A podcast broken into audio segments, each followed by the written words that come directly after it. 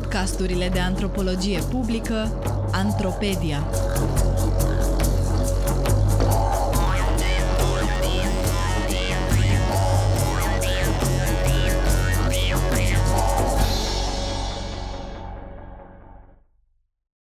Dezcetățenirea prin evacuare Un text scris de Irina Zanfirescu pentru sfertul academic, citit de actrița Katia Pascariu.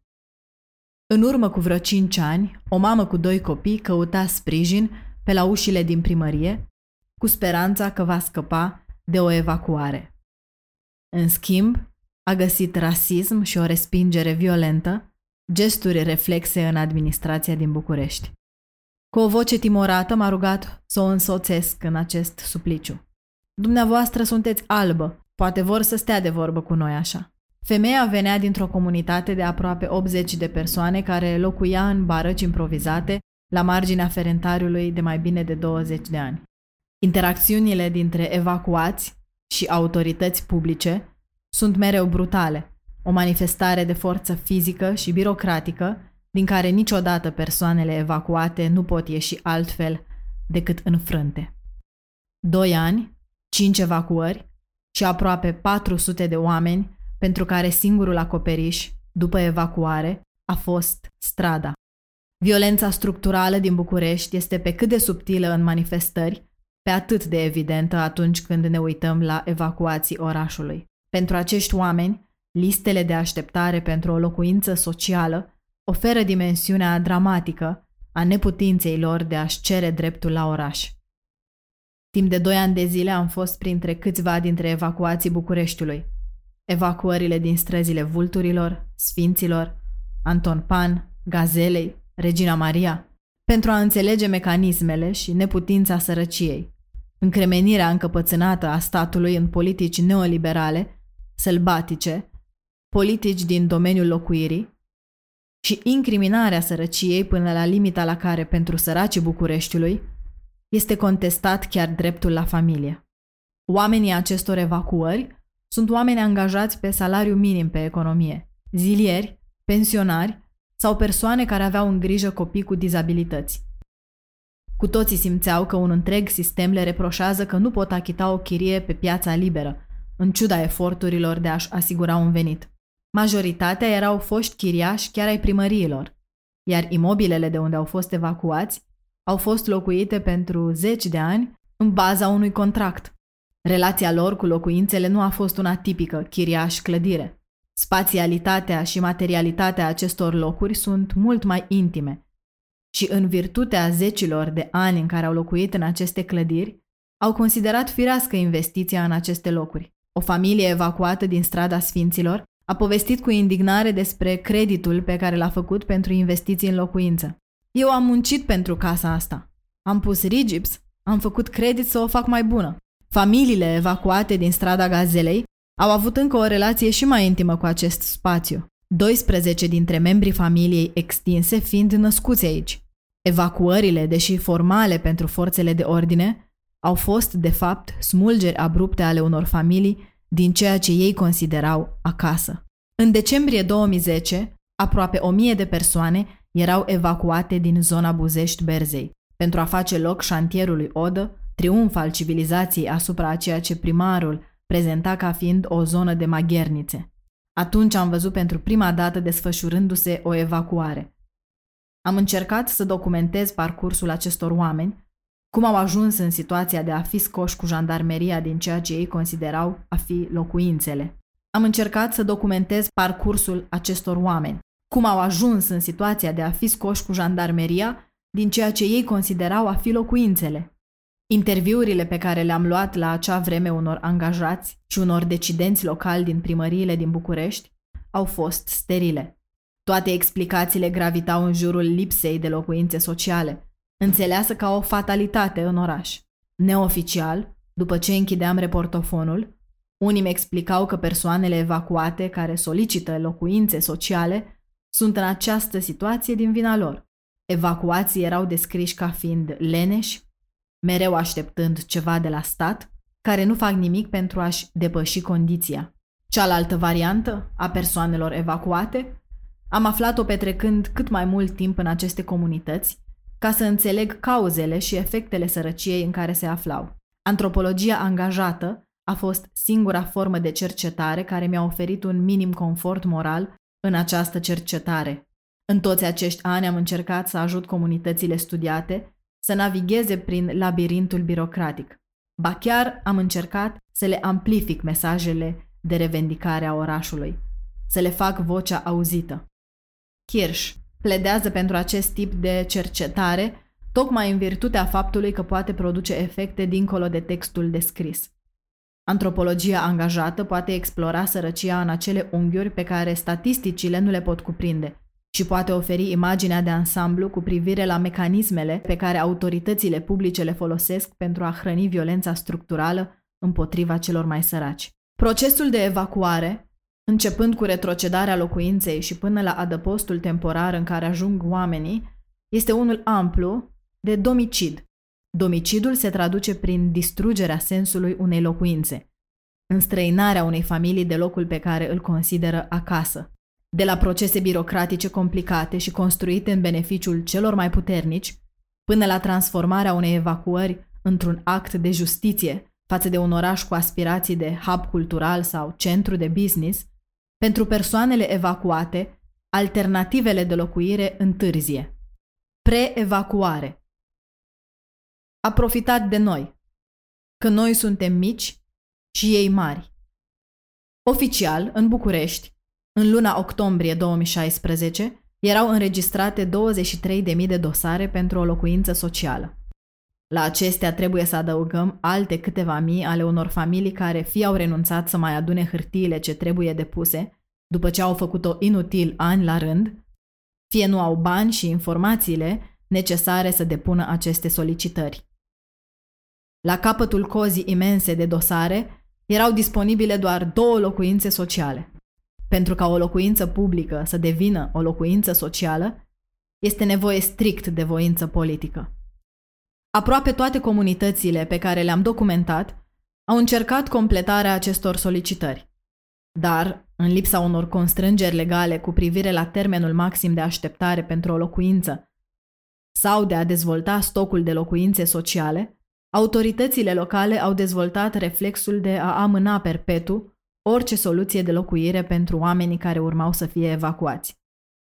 Pentru autorități, a fost mereu evident că nu sunt responsabile pentru a identifica o soluție de locuire pentru foștii chiriași. Pentru oameni, acest act birocratic de a clasa un dosar pentru o locuință socială, an după an, a fost un act de injustiție pe care nu l-au acceptat. Rezistența lor în locuințele de unde știau că urmează să fie evacuați a fost, pentru majoritatea, un act de revendicare a orașului. În ciuda iminenței evacuării, Comunitățile nu au fost niciodată asistate altfel decât în limitele înguste ale unor demersuri birocratice. Niciuna din cele șase comunități nu a primit sprijinul instituțiilor înainte de a fi evacuată. În mod bizar, locuirea socială este gestionată de departamentele de spațiu locativ, adică acele compartimente din primării care ocupă funcțiile unor agenții imobiliare publice fără a avea mandat ori pregătirea necesară de a identifica soluții pentru oamenii ce urmau să fie evacuați, autoritățile publice implicate în faza de preevacuare mai degrabă s-au grăbit să anunțe că nu există soluții imobiliare. Evacuarea Mai bine mor și gata! Evacuat strada Sfinților. Începând cu anii 90, în România, a fost promovat un discurs care a susținut puternic proprietatea privată.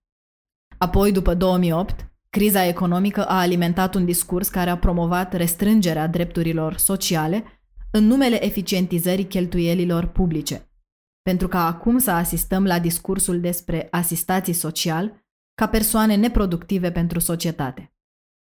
Toate acestea au contribuit la construirea ideii că evacuarea este răspunsul la un act ilegal – că este un act de dreptate. De aceea a devenit banal ca evacuarea, un proces traumatic pentru victime, să fie făcută de jandarmi și poliția locală. Un fenomen cu efecte sociale irreversibile este gestionat cu forțe de ordine. Când la una dintre cele cinci evacuări au fost de față și reprezentanți ai asistenței sociale. În toate cazurile, oamenilor li s-a dat un termen maxim în care să-și scoată lucrurile din locuințe. Pentru comunitatea evacuată din strada Regina Maria, acest termen a fost de 5 minute. Pentru comunitatea din Sfinților, de două ore. Eliberarea locuinței a presupus și un proces de prioritizare a bunurilor pe care le salvează din locuințe. Pentru cei din Regina Maria, spre exemplu, au fost actele și pături, pentru că știau că urmează să doarmă în fața locuinței. E tot ce au reușit să scoată. Pentru ceilalți, electrocasnicele și mobila. Și ele scoase tot în fața imobilului. Evacuarea din Sfinților a avut loc în luna februarie, înainte de un cod roșu de ninsoare. Din cauza zăpezii, frigului și umezelii, oamenii și-au pierdut aproape toate lucrurile de valoare. Comunitatea evacuată din strada vulturilor s-a văzut nevoită să renunțe la o bună parte din bunurile scoase din locuință. Pentru că, pentru firma de salubritate a sectorului 3, bunurile oamenilor erau doar niște grămezi de gunoi care trebuiau ridicate de pe spațiul public. Pentru oamenii din Anton Pan a existat un interval mai mare în care să-și golească locuințele, însă costurile de transport și depozitare au fost un efort financiar considerabil pentru aceștia. Doar familia din strada Gazelei a reușit să își scoată toate bunurile și chiar să le așeze pe trotuarul din fața locuinței, încercând chiar să refacă universul familiar din locuință. În urma evacuărilor, există practica sigilării locuințelor, momentul în care familiile evacuate sunt excluse complet din spațiul fizic al imobilelor pe care le recunoșteau drept acasă. Este și momentul în care își dau seama că orice a rămas în casă este irecuperabil. Pentru persoanele evacuate este de neînțeles graba și lipsa de înțelegere a jandarmilor și poliției locale. Dar dacă lucrurile pot sta în casă, pe noi de ce nu ne lăsați? Evacuat, Regina Maria. Unde să ne mai dea afară din stradă? Evacuat, strada Gazelei. În ciuda situației limită în care comunitățile evacuate s-au aflat, reflexul acestora a fost de revoltă și protest. Toate comunitățile evacuate pe care le-am întâlnit au rămas pe trotoarele din fața locuințelor din care au fost evacuați și au trecut prin procese de organizare.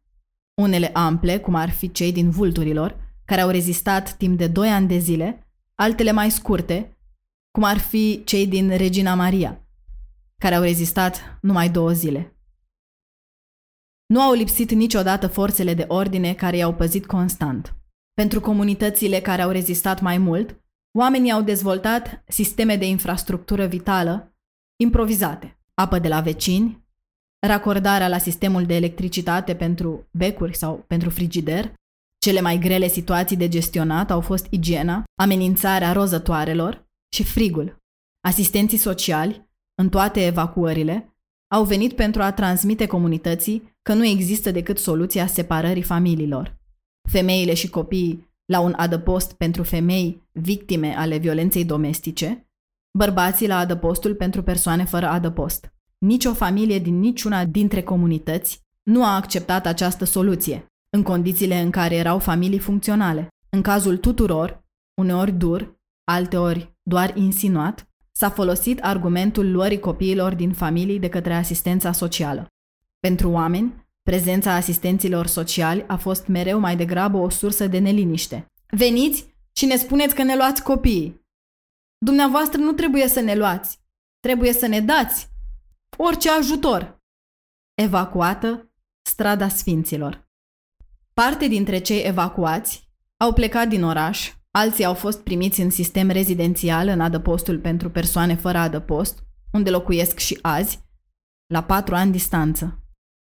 Au existat și familii adăpostite temporar în adăpostul pentru femei victime ale violenței domestice, în formulă completă a familiei, iar alții au decis să intre din nou în locuințele din care au fost evacuați. Dintre toți acești oameni, doar câteva familii au primit locuințe sociale. Dezcetățenirea ca politică socială.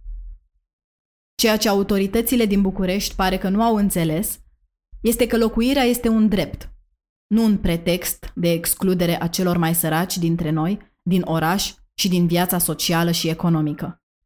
În evacuările pe care le-am documentat, am întâlnit des argumente precum igienizarea orașului, eradicarea traficului de droguri și a prostituției, asistați social care știu doar să facă copii și să ceară de la stat. În Bucureștiul zilelor noastre, autoritățile publice își legitimează intervențiile abrupte și lipsa agendei sociale în termenii progresului și a luptei împotriva criminalității. În lipsa instrumentelor antropologiei angajate, eu nu aș fi ajuns martor a rasismului structural. Întâlnirile oficiale, în care am încercat intervievarea reprezentanților autorităților publice sau ale aleșilor locali, au fost mereu gestionate atent și nu am reușit să obțin mai mult decât referiri la texte de lege sau hotărâri de consilii. Însă în interacțiunile directe dintre persoanele evacuate și instituțiile publice, în fața unor decizii, autoritățile publice nu mai pot controla mesajele și pot furniza acele informații care pot ajuta cercetătorul să identifice, parțial, cauzele persistenței sărăciei. Mai mult, antropologia angajată poate fi și soluția morală pentru cercetătorii cu un acut simț al principiilor drepturilor omului. Parte din vulnerabilitatea oamenilor aflați în sărăcie vine tocmai din resursele limitate de a revendica, politic, dreptul la oraș.